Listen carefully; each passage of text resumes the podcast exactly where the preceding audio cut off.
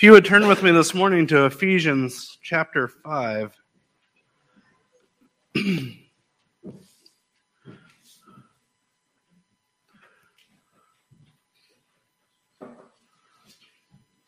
want to look specifically at um, 19 and 20, but I'm going to read 15 through 20 for context. So that's Ephesians 5 15 through 20.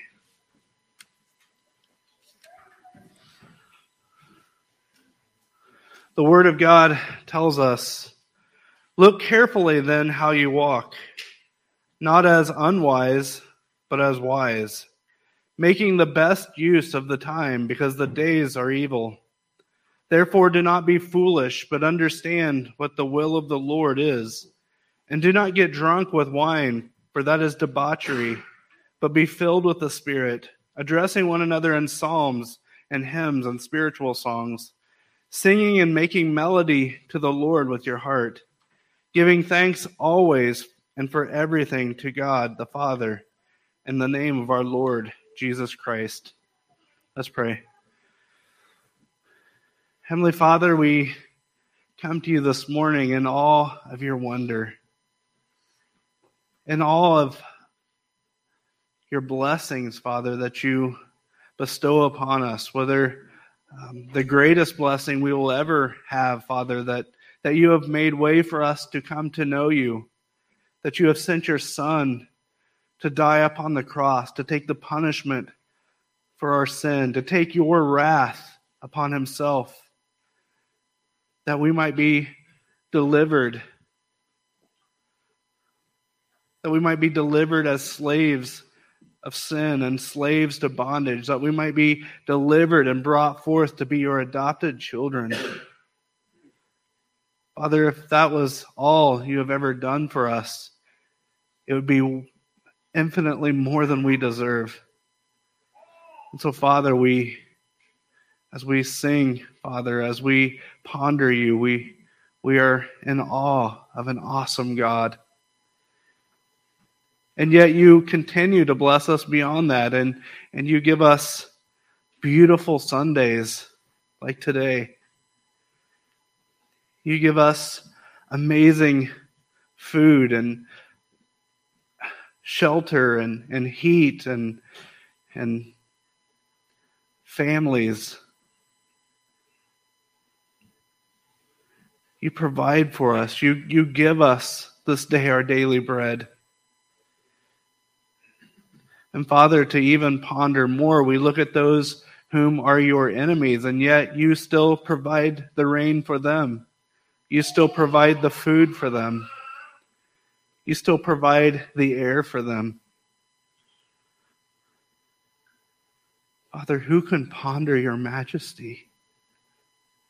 Who can ponder your grace, your mercy?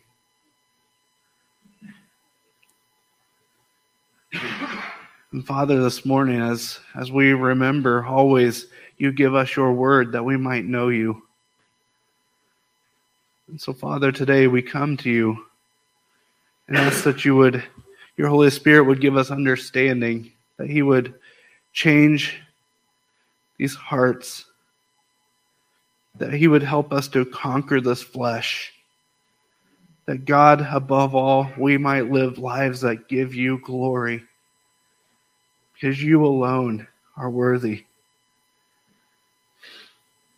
Father, this morning, help us that we might know you more.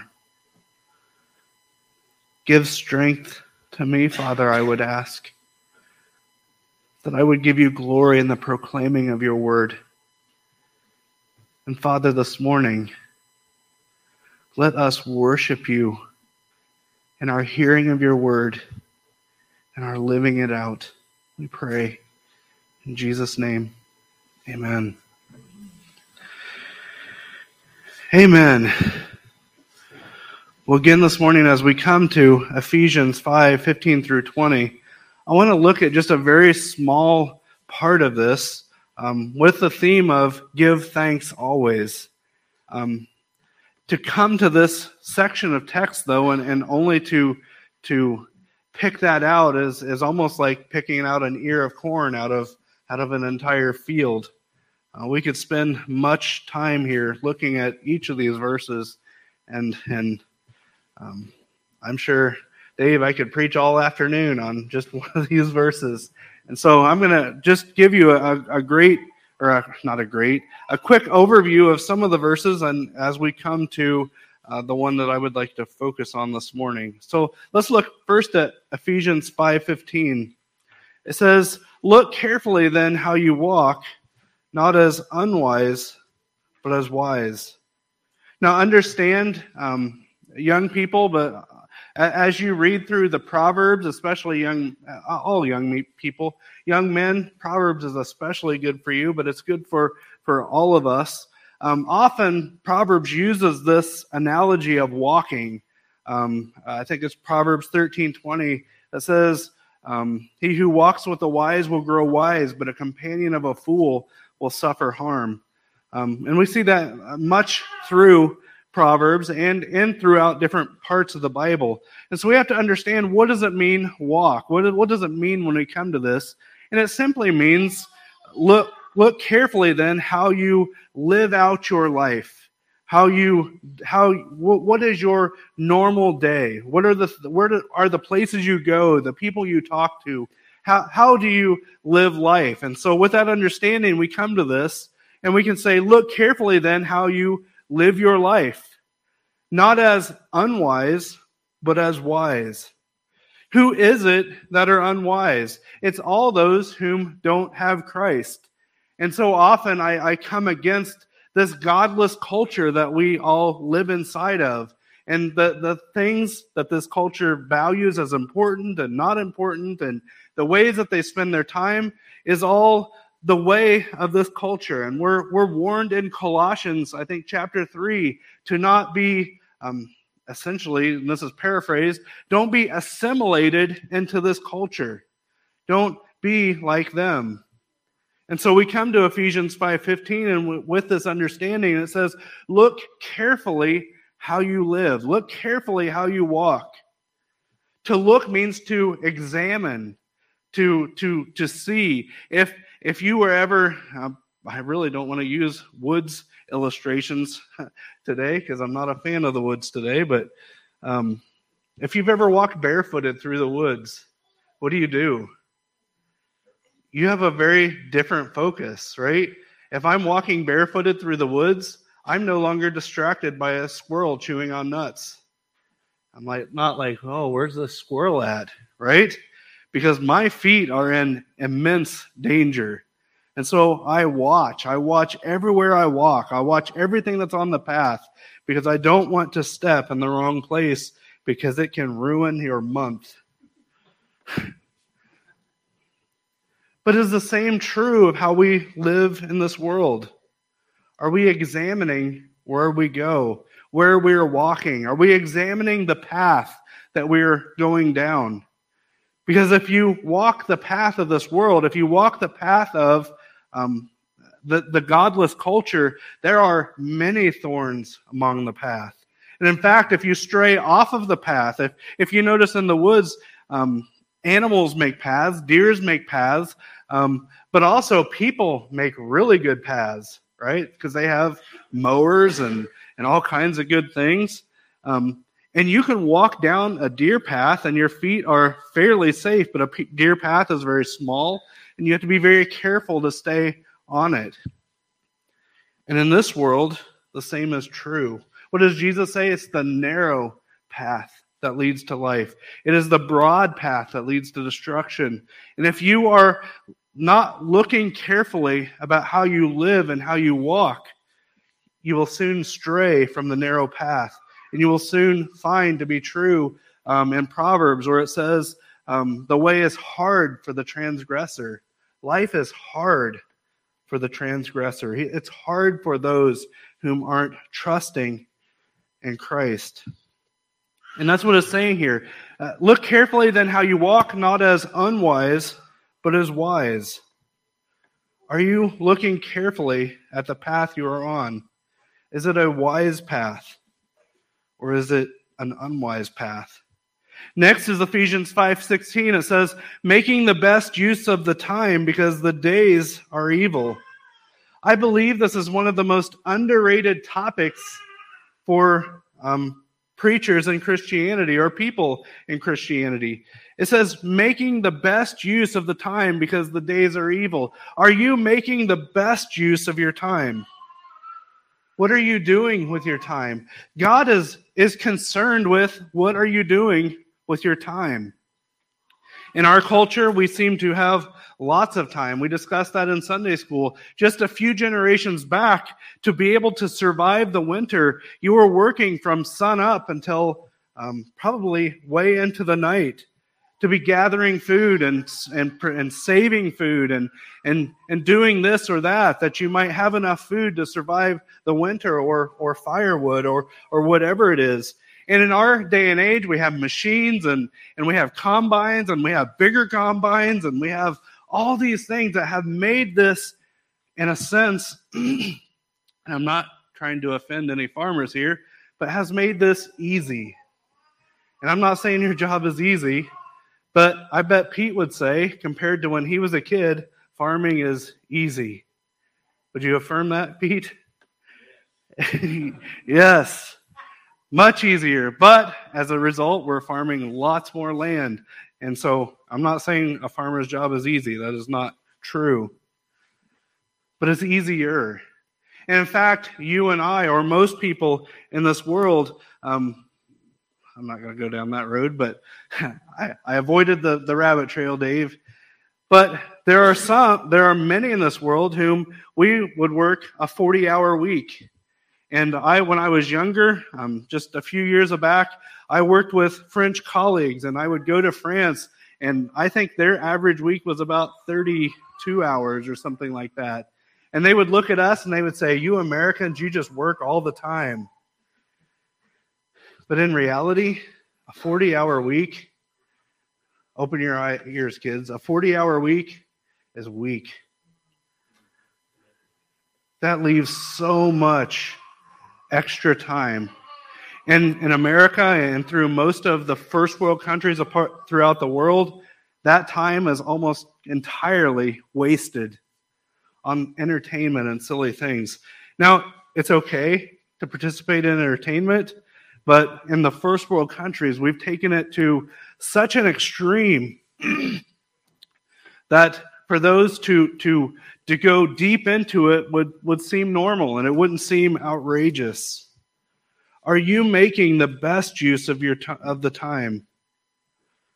Now, I like what the second part of the, what he says here. He says, Do this because the days are evil.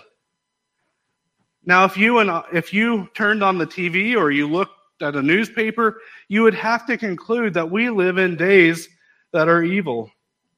And so, even more, are you take making the best use of your time? Are you wasting it away? So often throughout my time in ministry, I have above all encouraged people to read the Bible.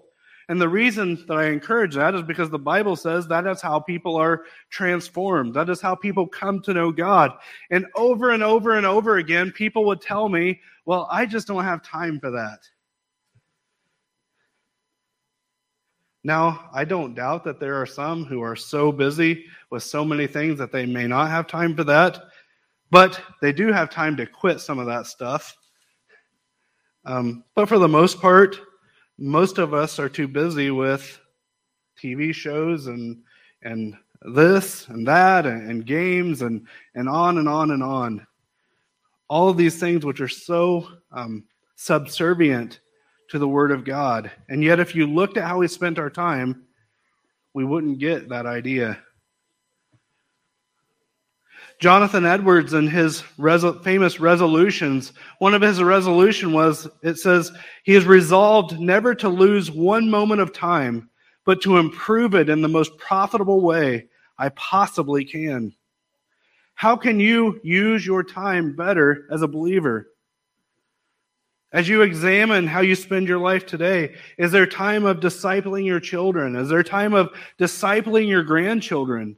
When your grandchildren visit, do they look at grandma and grandpa and do they say, would they say in their minds, this word of God is very important to my grandmother or my grandfather? If you're not reading it to them, why would they believe that? If they don't know you to even be associated with it, how would they believe that? Is the best use of your time as a, a parent or a grandparent to uh, put the latest cartoon on when your kids or grandkids come by and, and then go about doing whatever it is that's more entertaining for you? Or is it to sit down with them and read to them the Word of God, to tell them about the God who will save those who repent and turn to Him, and repentance of faith in the work of Christ? Young people, how are you using your time? Is it good? Is it giving God glory? Or is it the same as the world? I've made some people in my family, young people in my family, unhappy with me in the past because I've I've stood firm on the rule that if you're going to come to my house and you're always welcome to come to my house. You're always welcome. They're, you know, people that are my kids' age. They want to play with my kids. They want to see the, the, the farm animals and this or that. But if you're coming to my house and you bring your phone, this is where we put them and you will get it back when it's time to leave because I'm not feeding you to come here and play on your phone. I'm not feeding you to come waste your time here. Young people, are you wasting your time? Continuing on, Ephesians 5:17. Therefore do not be foolish, but understand what the will of the Lord is. Now this is a question that I've heard many, many times, and it's a question when I was younger I asked many, many times in my life. Well, how do I know what the will of the Lord is? And yet the Bible is very clear in, in many different spots of how do we know what the will of the Lord is? We come to some of the best verses in the Bible, Romans 12, 2 says, Do not be conformed to this world, but be transformed by the renewal of your mind, that by testing you may discern what the will of God, what is good and acceptable and perfect. So we understand here the will of God is for you as a believer to not be conformed to this world. Don't be assimilated into just the average American, but be transformed by the renewal of your mind. How so understand this the renewal of your mind. How is your mind renewed? We, we talked about this in the past. It's renewed by reading the Word of God, and in, in, in turn, the Holy Spirit transforms it. If you go outside of the way God has chosen to do things, if you say, well, God could transform my mind apart from the Word of God, you're absolutely right. He could. But that's not how He said He normally works. And if you won't do what he has called what he has told you to do in knowing his will, it's very likely that you will never know the will of God. You cannot know the will of God apart from reading the scripture. You cannot know the will of God apart from diligently studying the scripture. Now, understand, just as in all things, God can work in different ways in different cultures. In some cultures, possibly who don't have the scriptures, then that's when oftentimes we see God will step outside of what he does normally and he will supernaturally um, transform a mind. But that's not normal. And if you're counting on God to do that in your life, it's very likely you will count on that until you die and end up in hell apart from God. You must come to the Word of God. You must have your the re, you must seek God until He changes and renews your mind, that He gives you a new heart. You must continue even after that point to, to dive into His Word, that He might make you more and more like Christ for His glory. He changes you not primarily because of you, He changes you for His glory. And so, if you don't care about his glory, what good would it do for him to change you? Amen? 1 1 Thessalonians 5 16 through 18 says, Rejoice always, pray without ceasing, give thanks in all circumstances, for this is the will of God in Christ Jesus for you. Let me read it once more. Rejoice always, pray without ceasing, give thanks in all circumstances, for this is the will of God in Christ Jesus for you. What is the will of God for you? What is what is part of his will for you?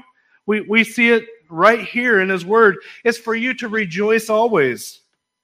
It's for you to pray without ceasing.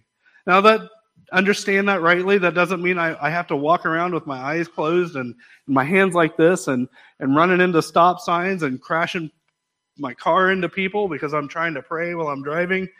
I can pray with my eyes open. You can do it too. It, it's not, you don't have to have special training to do it right? It just simply means that I am what my walk or my life is is um, essentially I am recognizing that God is always with me.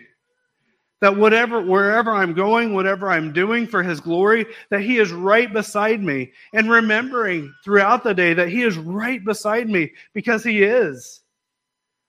And when I go into a hard situation, I can I can maybe walk into a room to talk to somebody about something hard, and I can, I can say, Christ, give me wisdom. Help me to know what to say. I can I don't even have to say it with my mouth. It can just be going on in my mind. And and I, as I sit with a person and as they share with me, I might be I might be having a second conversation with God in my mind. Now, I try to listen very intently. I obviously have to hear what you're saying.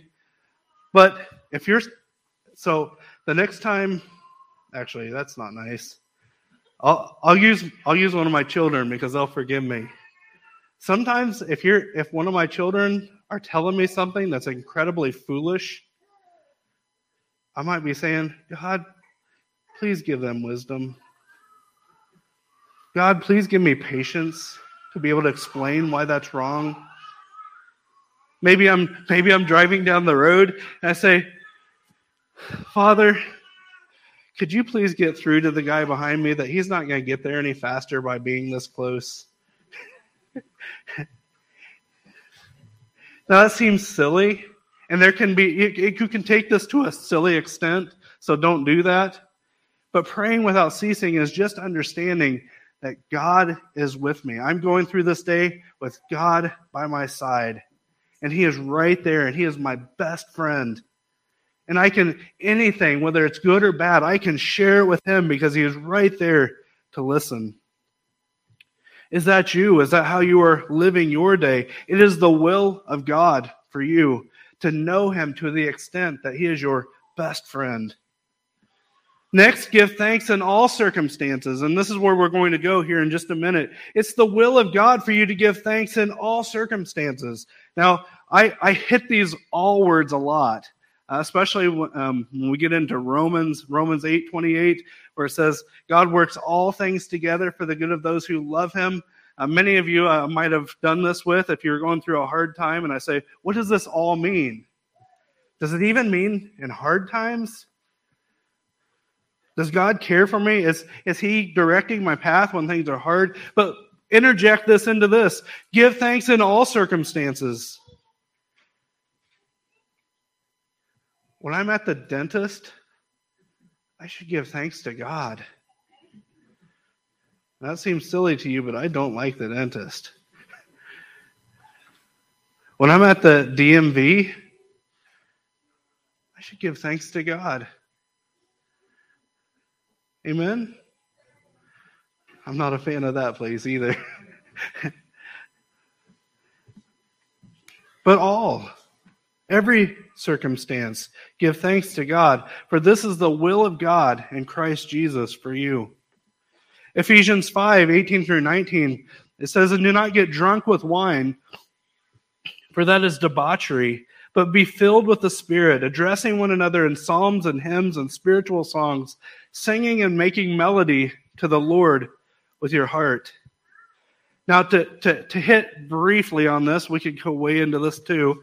Um, Essentially, it's uh, the culture of this time, even those whom claim to be religious of this time, were very much delved into sin, and they would um, go they would go on these uh, maybe we would call it a party or whatever it is, but it would be involved with the temple and, and prostitutes and all these things. And Paul is correcting them and saying, this isn't good. And, and in fact, he, he warns even more just, just before this text in Ephesians to don't even give the appearance of, of sexual sin. Don't even give um, a hint of that. And he's saying this isn't good. This is, this is against God. This isn't glorifying God. Don't get drunk with wine, for that is debauchery, but be filled with the Spirit. And we can go into this a little bit, um, but um, let, us save that for another day because that's a, that's a big topic to go into. Addressing one another in psalms and hymns and spiritual songs, singing and making melody to the Lord with your heart. Understand that verse 19 is another ordinance of the Bible. We are not, um, when we gather together, we gather together not in my church and not in your church, but in Christ's church. It's his church. Amen? He gets to call the shots.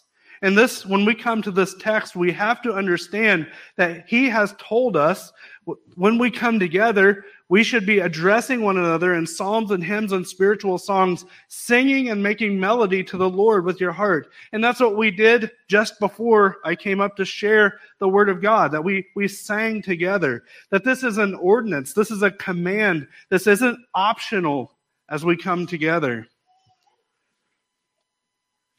Ephesians 5, uh, let me give one more comment. But this also goes further than that. This is referring to Christian fellowship. That we are to eh, eh, more than just singing songs together, but that we are we are in a sense doing life together, and we are encouraging each other, and that this singing, the singing of the hymns, and the singing of of spiritual songs and psalms, this is more than just what happens at church. This should be happening at home in your families.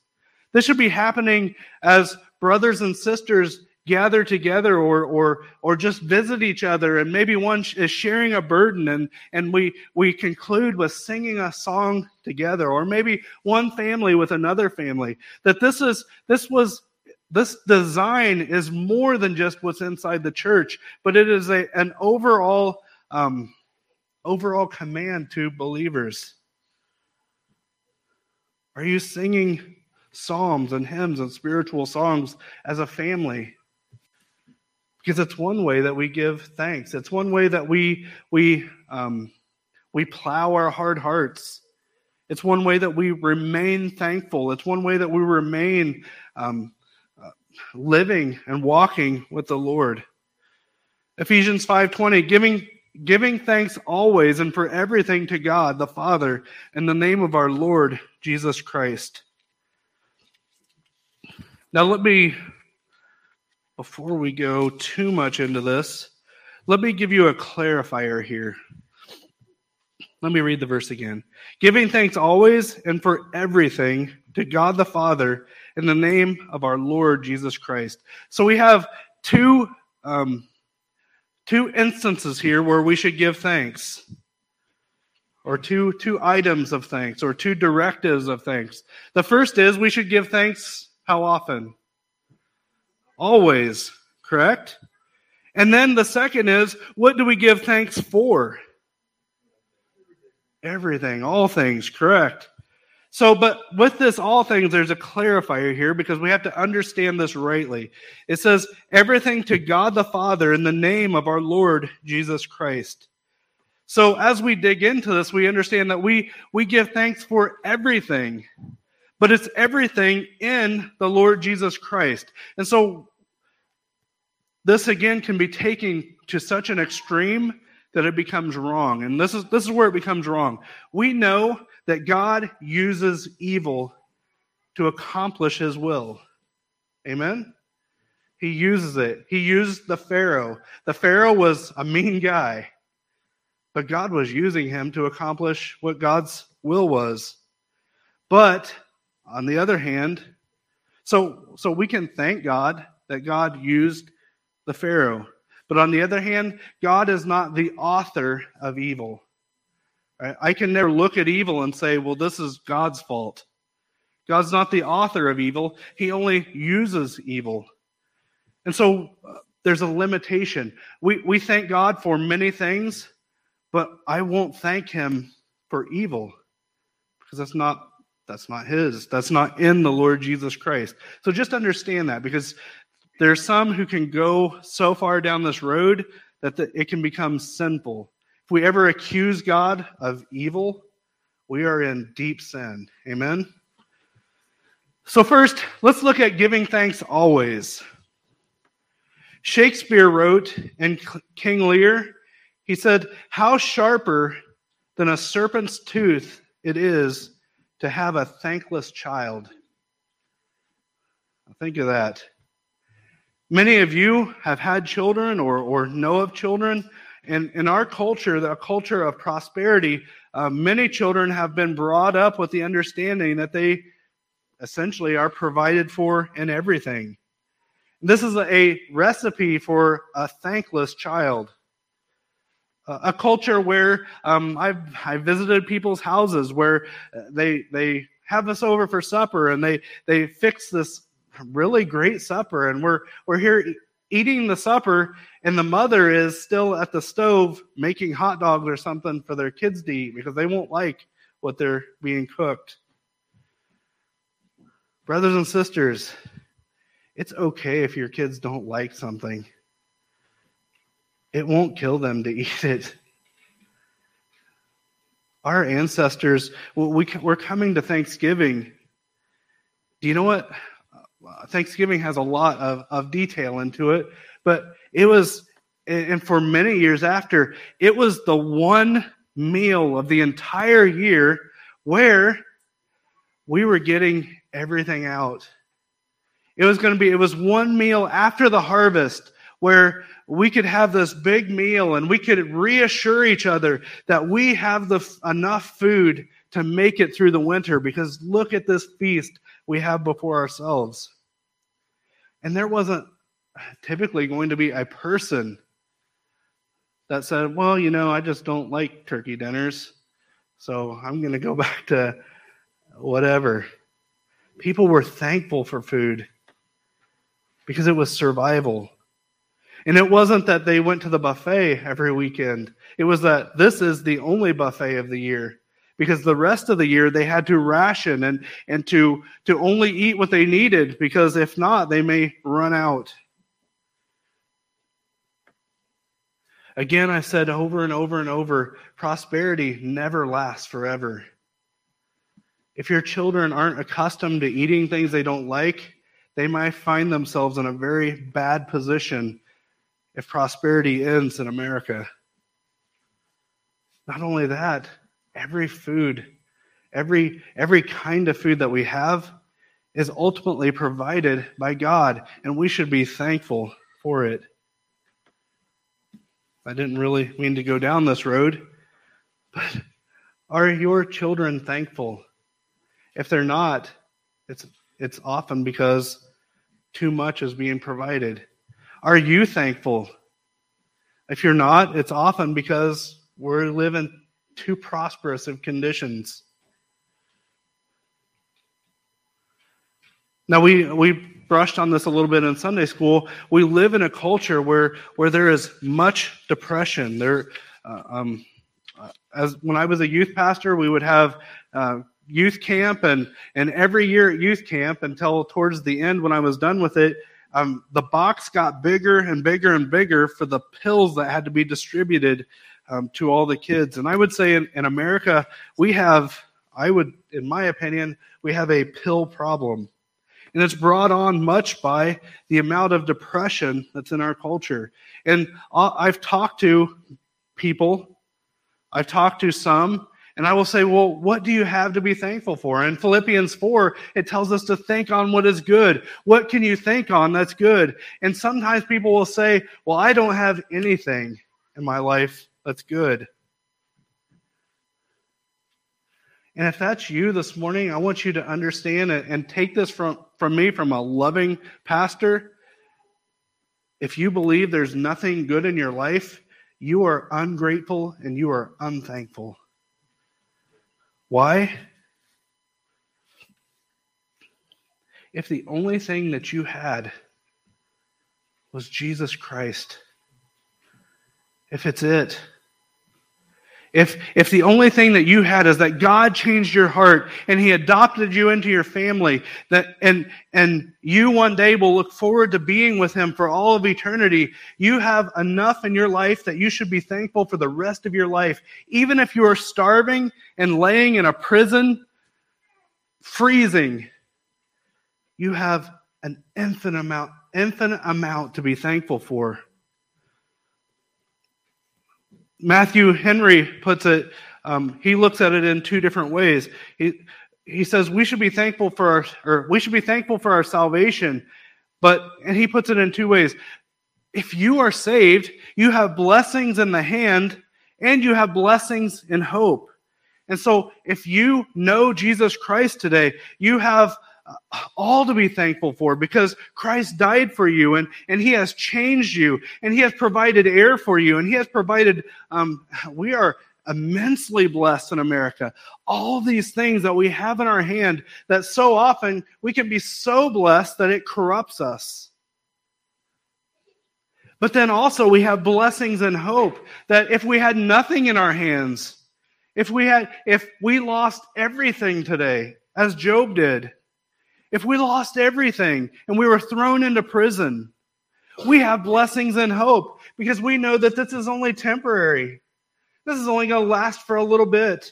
And when we are with our Savior 10,000 years from now, we will look back and say, well, that was just a blink of the eye. All of you who have kids already know the feeling of that seemed like that was a blink of an eye. I have a 17 year old man living in my house. And I still remember just yesterday when I was with him in the hospital. Life is a blink of an eye. You have blessings and hope.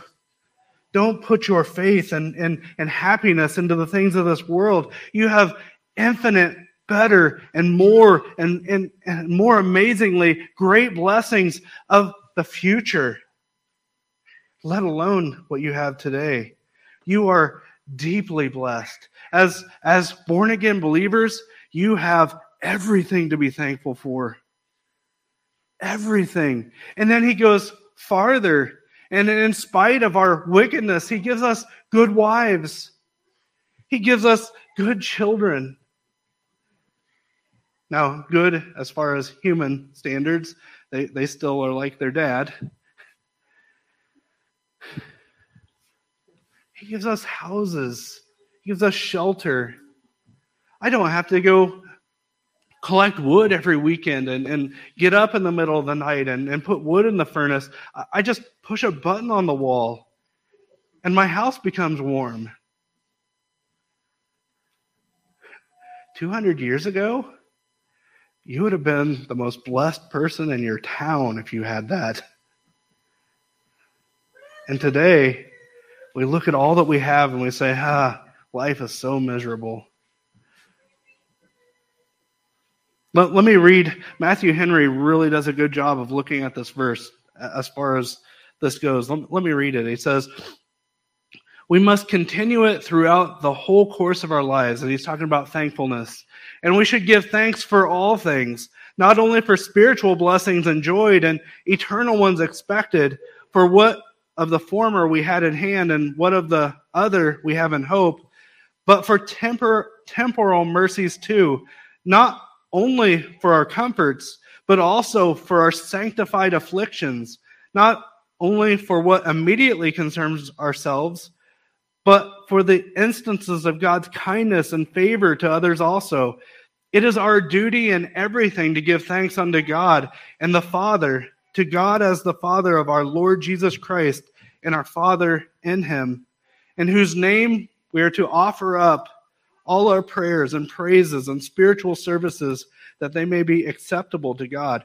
Now, let me point out um, one thing that he, he, he listed so many things here that, that we're to be thankful for, but let me point something else out. He says, not only for our comforts, but also for our sanctified afflictions. As believers, we know that Romans 8:28 says for God worked, works all things together for the good of those who love him, who are called according to his purposes. Everything that you go through is a sanctifying affliction because it's for your good. If life is rough, God is using it for His good, for your good. God's using it for His glory. If your back hurts, God's using it. Amen, Jake? And your brother's hurt with you. But it's good for us. The only way I can say that with a straight face is because I'm afflicted with poison ivy right now. But it's good. I'm in no way comparing that to your back. That's not true.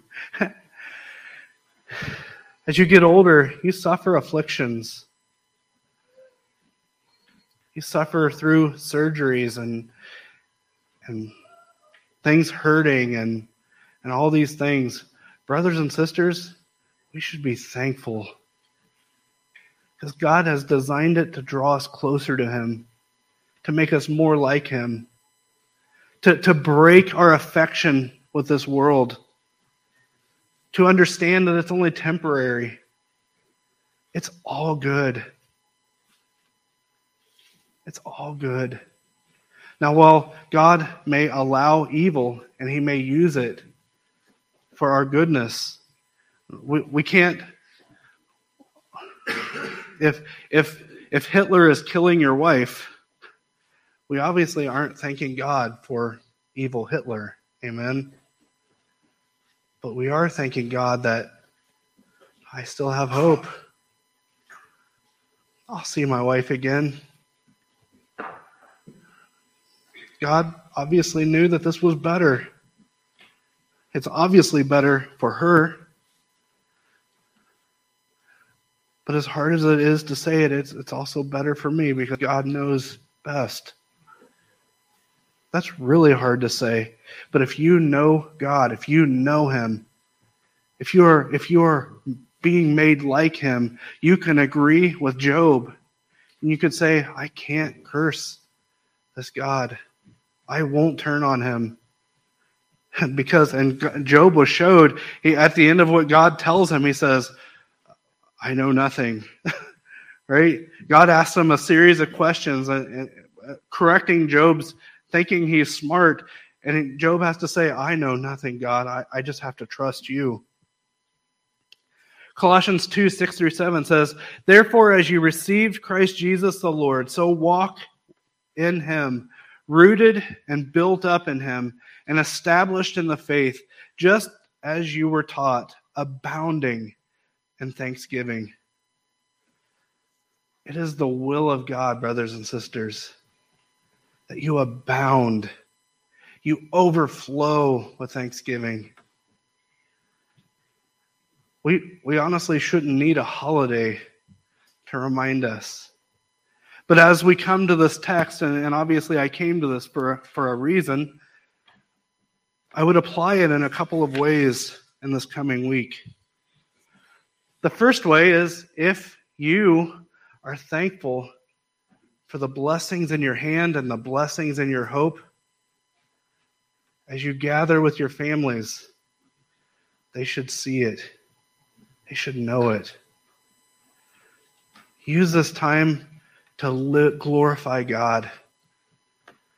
See, the temptation is this, and it's this way in my family. We come together and we all do exactly what we were kind of told not to do in Sunday school and that is we talk about every politician and how terrible things are and how the world is falling apart and and how evil things are and and and we all leave there um, feeling this much better because we got to get all that off of our chest and about a hundred thousand times worse because we're all reminded of this world that we live in but looked at from the wrong angle Amen. Understand that. It's looking at it from the wrong angle because I'm called to be thanks, uh, thankful. I'm called to abound in thanksgiving. I'm looking at the glass half empty. And I'm, I have, when I point, I have fingers pointing back at myself. And I would urge you, as you gather this week with your families, let thanksgiving abound. Be the guy that is thankful. Be the, the, the, the lady that's thankful. Be the child or the young man or the young lady that's thankful. Thankful for the, the, the food that's put in front of them, but, but even more so, thankful for the Savior who has saved them. And in spite of an evil world, we look forward to a time when Christ will fix it all. He will come back and he will set it all straight and we will be a part of his kingdom. And not only a part of his kingdom, but an adopted child. Christ will be my brother, adopted brother. He's still the bro- he's still the son. I'm just an adopted son. But God has adopted me. God has adopted his enemy. He has changed me. He has given me life and breath and all these things. Are you thankful for that? I would say take it even farther. Because one of the jobs of the pastor, and I'll be honest, it's not my favorite part of my job, is that I get to do funerals. And you know what I hear from secular people and Christian people? And I look at myself and I look at my grandparents and, and times that I grieve over, I wish I would have spent more time with them. I wish that I, I didn't get into this big argument with my sister about politics every Thanksgiving. That's what people say at funerals. But we go to Thanksgiving while they're alive and we say, well, let's stir them up a little bit. Let's talk about politics. I'll win this argument this time. Anybody else like me?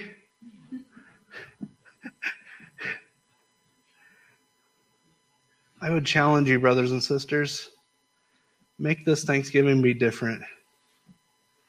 Thank God for your family overbound, be uh, abounding in thanksgiving for the, the, the aunt or the uncle that you just look forward to arguing with.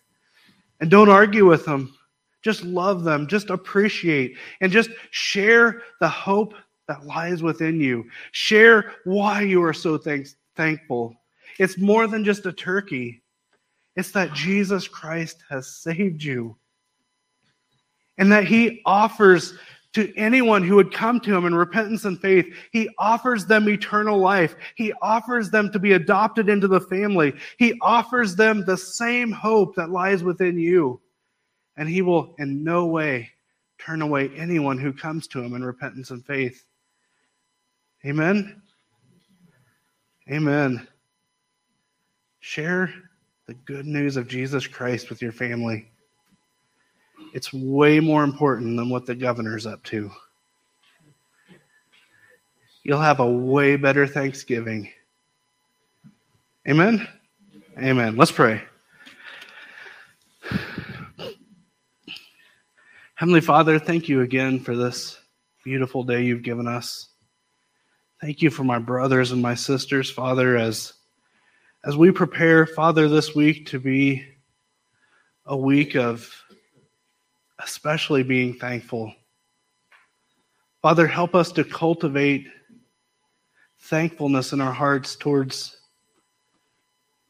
those whom don't think like us or or maybe are uh, of a different political affiliation than us or or even that we might all agree and, and point out our windows at the world and say how terrible it is. Father, help us to be disciplined to not do that.